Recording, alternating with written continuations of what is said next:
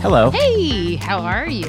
I'm great. How are you? I'm thinking like a lawyer today.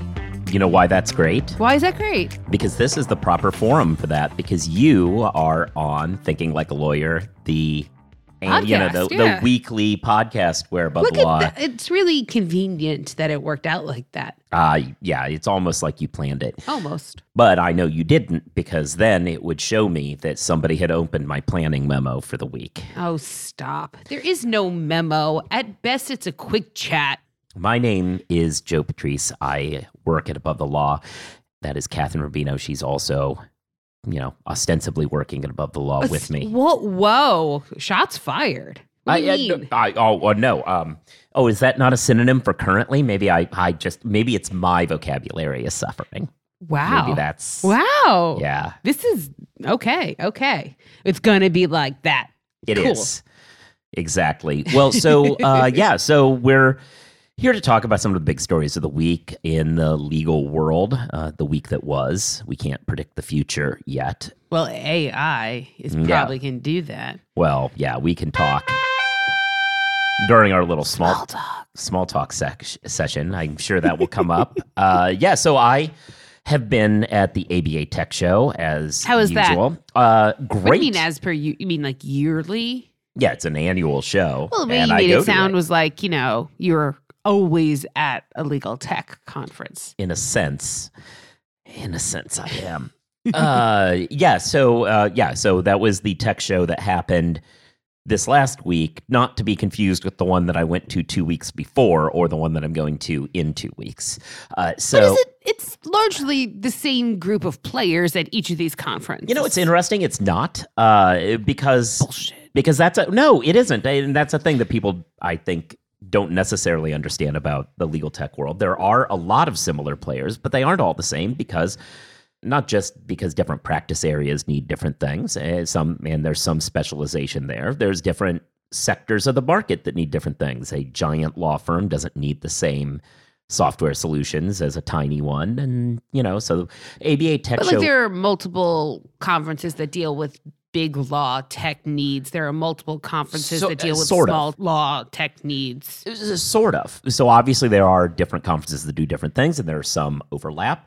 ABA Tech Show is not, for instance, run by one company. Uh, so there may be another show like, say, Clio Cloud Conference, which is run by Clio, and they serve largely small law firms, but that's their customer cl- conference, which is Sure. different than the ABA Tech Show, which is run by the ABA and is therefore more agnostic on that front. But the ABA Tech Show does largely, and it doesn't claim to be exclusive, but it does largely serve the smaller law firm market. Uh, and so, yeah, so we were there. It was actually, I thought it was more active than it had been in a while. I thought it was a really successful iteration of this show. They run a nice startup alley of all the little startups. What makes a successful iteration of a tech show? Is it the folks' participation, their engagement? How does that change from one to another? That's a great question. I think it depends on how you're coming at it, and I am very much coming at it from the perspective of being a journalist. Uh, so Sure. I might not, it may not be fair, but no, no. I thought attendance seemed up, engagement seemed up. People were very interested to be there. It wasn't just you know folks showing up and then I never see them again. Mm-hmm. Uh, a lot of conversations happening, especially because there's been a lot of development in legal tech over the last little bit here. You know, we all these AI a lot of, stories. chat GPT talk. a, a lot of chat, chatter. Yeah, exactly. so there's been a lot of that. you did there. and that and that does increase things too. But you know, we had a, a, a very robust startup group of startups there, Mm-hmm. and I've mentioned before that as much as this show is based around small law, I also feel like this show has a very strong horizontal sales movement as opposed to law firms coming in trying to find the solution for their firm. There's a lot of small startups coming in and uh, bigger companies finding a way to integrate those into their product. So, but the, there was a big alley with some really cool stuff there. Uh, some companies I'd already known, uh, some that I learned for the first time. Startup, the startup competition usually is held the opening night in a tiny side room with maybe 20, 30 people in it. Uh, I think there were around 300 or so in that room Mhm. this year. So it was much more robust. Well, there you go. Yeah.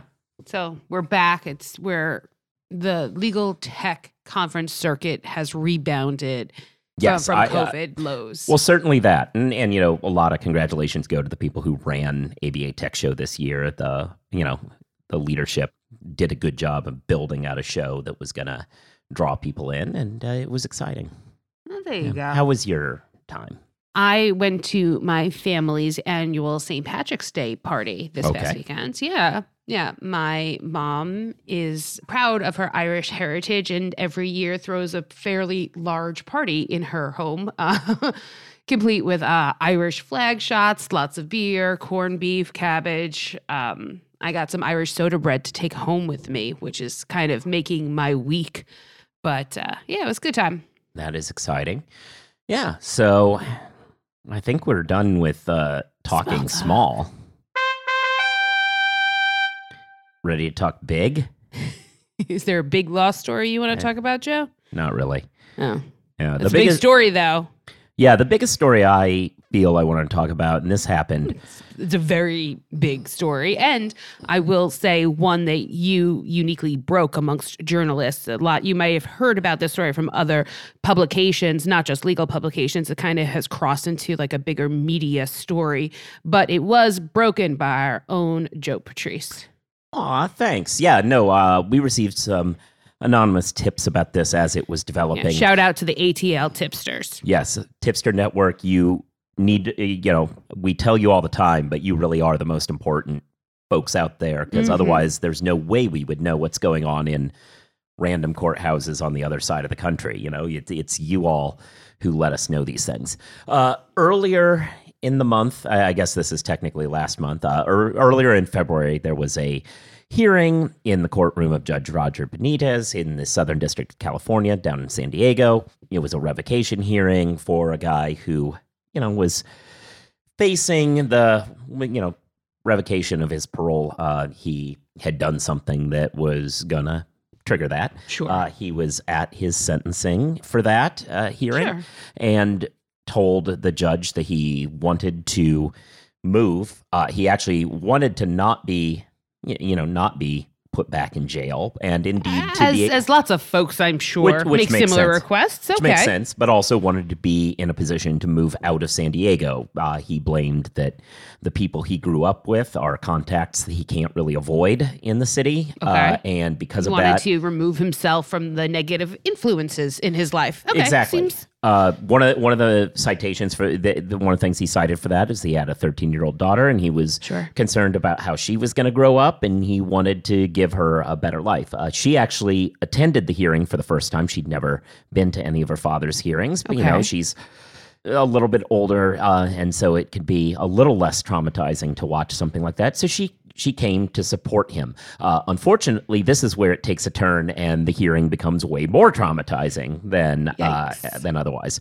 Uh, upon hearing that she existed, the judge decided to order the marshal to grab her and arrest and put her in handcuffs, and then put her in the jury box. was she was she disturbing the court proceeding in any way at all? no. Uh, she was just there. Yeah, she was just there. Uh, yeah, no, uh, the judge decided to make this an impromptu scared straight episode. Uh, With no indication she'd done anything that required being sc- scared not, straight. not particularly other than potentially a, Having a father that was arrested. yeah, who was saying, I want to I want to move so that she doesn't go down the same path. Uh, I guess I guess because the judge didn't didn't intend to allow that, he decided he was going to do his own way of keeping her from doing that and you know, Wow. decided to uh, put her involuntarily detain her without any legal authority to do so. Seems super problematic. Yeah, that's that's that's in most situations false imprisonment. Now, obviously, judges live in something of a weird lawlessness zone where Sure. we let them get away with a lot of stuff. Obviously, they have a lot of I do what I want. yeah, they have a lot of power to deal with contempt and stuff like that. But you know, when somebody's not doing anything contemptuous, who knows? Anyway, she was sobbing, as one might if they're uh, being held like that. ultimately, he let her go and told her she was an awfully cute little girl, a, young lady, and uh, that seemed, you know, a little bit more serial killy, killery to have somebody cuffed up and sobbing and tell them they're and tell a child that she's cute. So yeah, that all happened. Yeah, that doesn't sound great. Yeah, so the the way this actually got to our attention was that the eh, the the federal defender's office uh, is involved. I believe it was the federal defenders. It was uh, the the defense attorneys made an issue of this. They asked for a new judge uh, which they got, uh, obviously. And seems fair. And seems, put in seems there like the bare minimum, actually. Put in the new sentencing memo. Uh, so, so the original ju- Judge Benitez uh, uh, sentenced this guy to ten months in jail and another couple of years of supervised release. The get upon getting a new judge, the defense lawyers said, "Hey, you know, based upon what he just had to witness of his daughter's traumatization, perhaps we, call can call it, it time, served. served. Yeah. Peace out. Yeah. Uh, yeah. So within about within uh, an hour or two of that coming in, the new judge said obviously uh, and made it time served, and so uh, all's moderately well that ends well as far as the family goes. A complaint has now been filed. It has been pushed up to the Ninth Circuit to review. Uh, the Ninth Circuit had this you know, it's interesting. They actually had this complaint uh, for a bit, apparently, and weren't going to tell any of us about it, it seems. But uh, because the. You know, transparency not being apparently that important. Yeah. So, but because this uh, had been, as as the memo notes, because this has now been reported in the media, there you go. They mean us. Yeah. uh, because it was reported in the media, they felt that they had to announce that there was an inquiry going into this to maintain public trust in the judiciary. Don't know Which, why. Yes. Yeah. Yeah, I don't know why it's not a, an issue of public trust in the judiciary beforehand. The, the mere fact that it happened, even if people don't well, know about it. More people are distrustful when they hear about I it. I guess that's right? the issue. The, the, larger the story becomes, the more the distrust grows. Yeah. But again, uh, thanks to all the tipster side of things for letting us know about this because again, you've you've done you've done a service because you we may never have known and punishment could have been non-existent. Could have been swept completely under the rug but for us being able to report it. I, and obviously this is the ninth circuit and that's not something that's you know.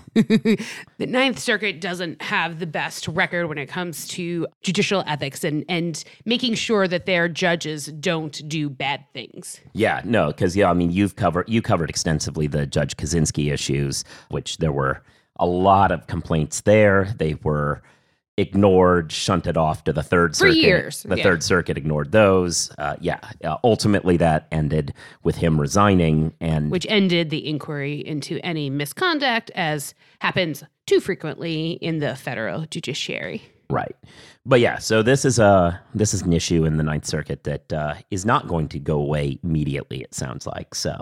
We got that going for us. Generate quality briefs, memos, and redlines in minutes with Callidus AI.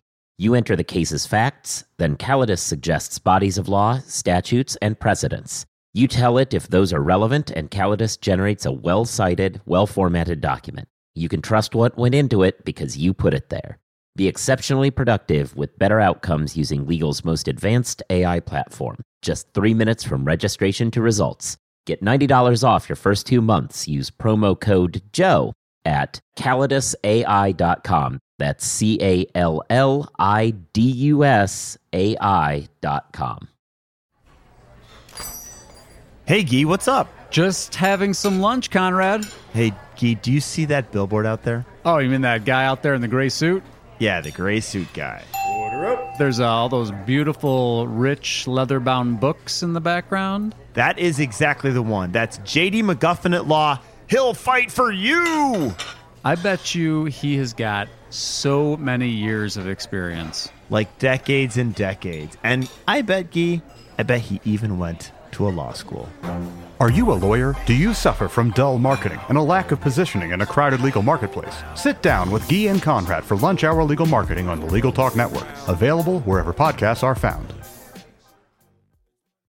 So, we also had another story where misbehavior features prominently Yeah. in it, and not nearly um, as severe. Was more of a joke than anything else, but really shows you how important it is to have a professional facing persona at all times when you're dealing with big law firms. Uh, it was a Reddit story of someone who had applied to a US firm's London office and uh, has applied, had gotten an interview, missed a call from them. And he has a voicemail uh, that makes a Bofa of these nuts bitch joke. Oh, okay. uh, you know, not really professional at all. So this uh, this call went to voicemail. The uh, folks from the firm heard this, you know, in questionable taste voicemail. And by voicemail, I, uh, like this is the greeting message, Correct. right? Yeah, yeah, Correct. yeah. Right. Right. Hi, I'm sure you're. Yeah. I'm sure you're calling me with a question, but I have a question for you. I was just wondering what these is. Never Oh. mind. I I just actually remembered. know. It's these nuts, bitch. Get trolled, nerd. Nice. Yeah. That that was the message. The weirdest thing is if you call the general number for Kirkland and Ellis, it's about the same thing. It's very similar. Uh, the result, however, of this phone call and this message was that the firm reached out back out to the candidate and said thanks but no thanks. Uh, we have rescinded our offer for an interview. You do not have the level of maturity uh, to be to work at the firm and we don't think you're particularly funny. Okay.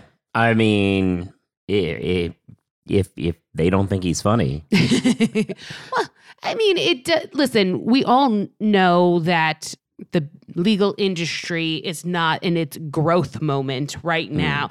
There's they're not net they're not inclined to overlook any red flags, big ones, small ones, anything in between. They have lots of folks applying to them, right? The r- most recent NALP numbers reveal that the size of our summer associate classes aren't getting bigger. They're going the opposite direction, right? They, they have more than, but it's going, but the size of classes of incoming lawyers are getting bigger. So there's more people applying for fewer jobs. They can do what they want. They have that latitude. They're not they're not desperate for bodies the way they may have been in 2021. I will. So I have a lot of thoughts on this. I, first of all, put aside this may all be made up. This is one of those Reddit stories Of that could easily be. Of yeah, course, yeah. but it still provides an interesting point of reference. It does, and I have a I have a bunch of questions. Uh, first of all, uh, figure out what your away message is. I'm not altogether sure a lot of people know what it is anymore because a lot of us live in the 21st century where you don't leave phone messages anymore. Uh, you know, I mean, this is one of those classic. yeah, but this is one that you actively had to record at some point. Like some point you all you have to actively record all of them at some point. well, point. no, but no. I mean, if you just set it up, there can be like an, an automated, like you have reached Sure, following sure, phone sure. number.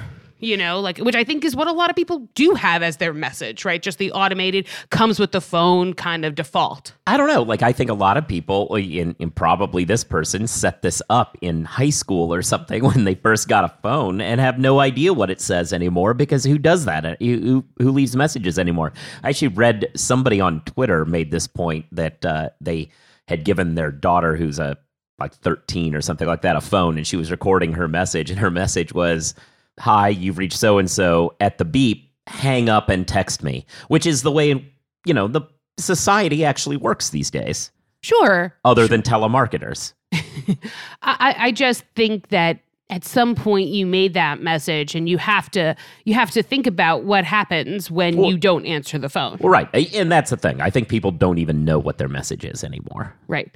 But like I know I don't know exactly what mine says, but I know I don't make a D's nuts joke on it, right? I Like mean, I- I, I have called you recently, so yes, I can confirm it's a yo, it's a yo mama joke. So, oh, there yeah, you yeah. go. Much funnier. Much funnier. Yeah. Anyway, uh, so yeah, anything else on that? That's that's it. Well, all right then. If you're a lawyer running a solo or small firm and you're looking for other lawyers to talk through issues you're currently facing in your practice, join the Unbillable Hours Community Roundtable, a free virtual event on the third Thursday of every month. Lawyers from all over the country come together and meet with me, lawyer and law firm management consultant Christopher T. Anderson, to discuss best practices on topics such as marketing, client acquisition, hiring and firing, and time management. The conversation is free to join, but requires a simple reservation. The link to RSVP can be found on the Unbillable Hour page at LegalTalkNetwork.com. We'll see you there. All right. Who else is up? Do we want to talk about James Ho? Never. Okay, then we can move And on. then, yeah, so that brings us to the end of the There show. we no, go. Um, yeah, Well, no, no, I mean, right, listen, So what's up? with him? Regular listeners, readers of Above the Law are well familiar with James Ho. You've written quite a bit about him throughout the years. He is he's a he's a frequent punching bag, I think, at Above the Law. Yeah. So all right. So uh, well, I don't know if he's a frequent punching bag. He's he's a Fifth Circuit judge who, in a world of judges who are potentially less professionally serious these days, uh, who are much more there to be bomb throwing hacks than to express that they actually have deep judicial thought. He is the bomb throwy hackiest, uh, arguably. Appointed by Donald Trump. Shocking. Exactly he, no was. people. yeah, yeah, but I mean, he often writes bombastic dissents to Mm-hmm. blame the other, you know, blame the people who didn't agree with him. You know, and it's all kind of set up as part of this breakdown in civility that some other circuit judges have been lamenting. Uh, but they're very, very good for earning yourself a nice little audience of fellow trolls, and those people tend to end up working on the staffs that figure out who hired higher office in the judicial world uh, nominations are going to be handed out and Mm-hmm. you know he he seems very interested in that and we've written mostly about him because he made a big deal out of Yale Law School and trying and complaining about the free speech crisis there which if you've read up on any of the actual details of it there was no real crisis other than the one that these people all manufactured in their heads. But he was very big about that so that he could find himself as the star of a bunch of Yeah, right wing media. I think it's completely fair to say that he's sort of made it his goal to become one of the most talked about Yeah. conservative legal jurists, right? Yeah. I think that that's pretty clear. But Mark Joseph Stern in Slate had actually had an article that we wrote about about James Ho being right. So there you go. well, I mean, clocks can be broken and all. Yeah. all, all that all that good stuff. Um, but he actually has come out in two cases that arose from Texas, coming out saying that local police forces and politicians can't jail their political opponents. Well, I mean, this is this is probably news to Florida's uh, current leadership, but yeah, okay. So, the, so help me out here. So, Yeah. What does it mean to be jailing political opponents in this context? Sure. Um, obviously, the facts are a little different in the two cases, but there are certainly enough similarities that uh, you can sort of make a case. These are little known or rarely, or if ever, enforced regulation or uh, laws. And instead of just having a fine or you know some sort of a court appearance, they take these political opponents into jail. In one instance, I think took pictures of them and posted them and ridiculed this person while they were in jail. You know, one of them was a, uh city council member that was in sort of a, a tiff with the city manager, and the mayor was on the side of the city manager, and so the mayor appointed uh, appointed somebody to like look into her. And at one point at a meeting, there had been a petition to recall the city manager, and this individual had had it, put it in her binder for a minute. Somebody had asked for it later. She like pulled it out. It was like, oh, here it is, and that moment of putting it in her binder, which everyone I think on both sides admits did not appear to be a deliberate action. It was in the middle of the meeting, whatever, was painted as uh, hiding city information. So she was ar- arrested when they uh, put in jail. When the district attorney found out about it, immediately released her from jail. Right. Um, and then she, you know, filed a first First Amendment lawsuit, right? Because that's what happens. But when it went, made its way to the Fifth Circuit, it went to an en banc hearing, and Judge Ho was on the bottom of a 10 6 decision, and the only dissenter who wrote an opinion saying, No, you can't do this. This can't be all right. Yeah, it does seem like this sets a really problematic yeah. precedent here. Yeah, it- it's. I think it's incredibly problematic. It's that they said that the plaintiff in the case, though, failed to prove that similarly situated individuals engaged in the same criminal conduct avoided repercussions. Of course, you know this is this concealing of government property. it's not something that happens very often. And again, at all times, everyone admits when asked, she immediately handed it over. But apparently, she can be arrested for that. The other one is a case that's still kind of coming up. This instance, uh, James Ho was on the top of a decision where it was a uh, citizen journalist who made did not make a lot of friends in her local town because she reports on things like the identities of crime victims' names.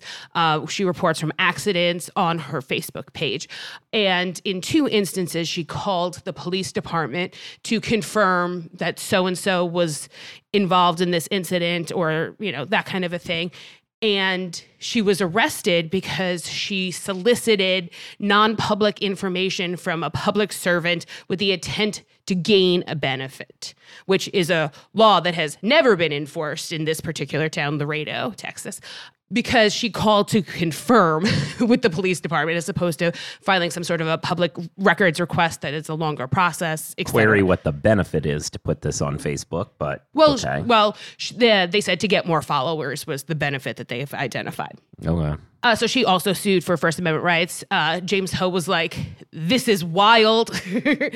surely we can ask. Surely citizen journalists can ask questions of their public officials.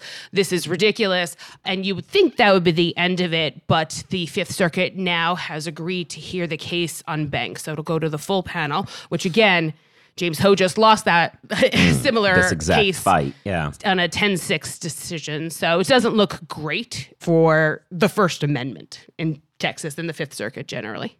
Yeah, that is all not great. Yet it is interesting, though. I am a little intrigued by his take on this, given the the things he has said about what his vision of free and open discourse should look like.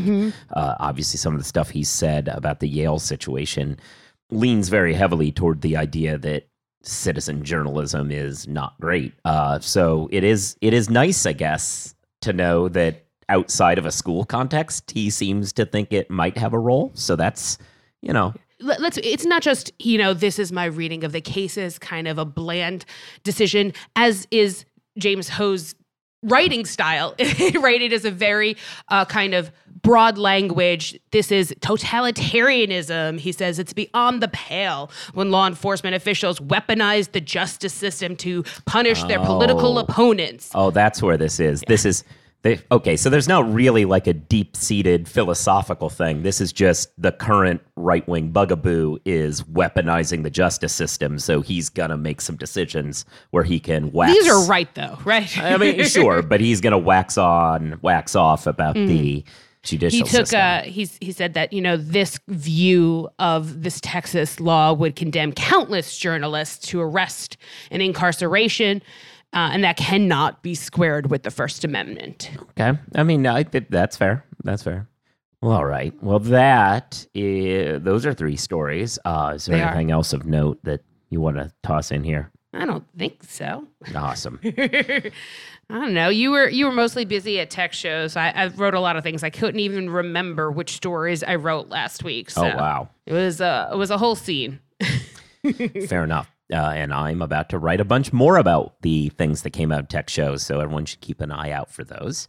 Uh, with that all said, uh, I guess if followers are a benefit, uh, I wouldn't have thought, but if they are, uh, follow us on various things. Uh, currently, Twitter appears to be weirdly broken, like It's not weird. nationwide. That is Yeah. not weird at yeah, all. i- it's almost like firing everybody who makes the engine run. Uh, it doesn't work. I mean, but yeah, so uh, the the Tesla fire that is Twitter is currently not working, but eventually it will be, and you could then follow us uh, at ATL Blog uh, individually. I'm at Joseph Patrice. She's at Kathryn One.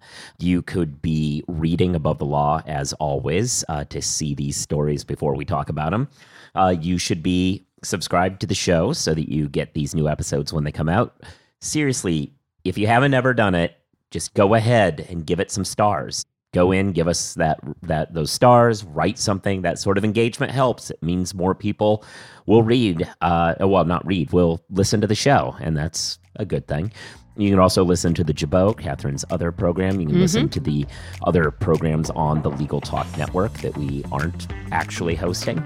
Is that everything? I did them slightly out of order, so I think, Think I, that- I think might have lost it. it. Yeah, all right. So great. Uh, we will be back next week to chat about more stuff. Peace.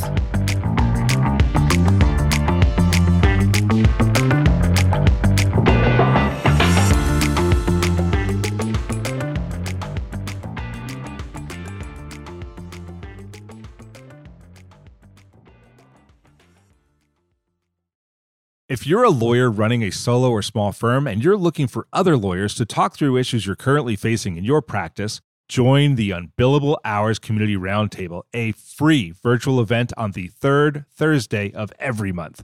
Lawyers from all over the country come together and meet with me, lawyer and law firm management consultant Christopher T. Anderson, to discuss best practices on topics such as marketing, client acquisition, hiring and firing, and time management. The conversation is free to join, but requires a simple reservation. The link to RSVP can be found on the Unbillable Hour page at LegalTalkNetwork.com. We'll see you there.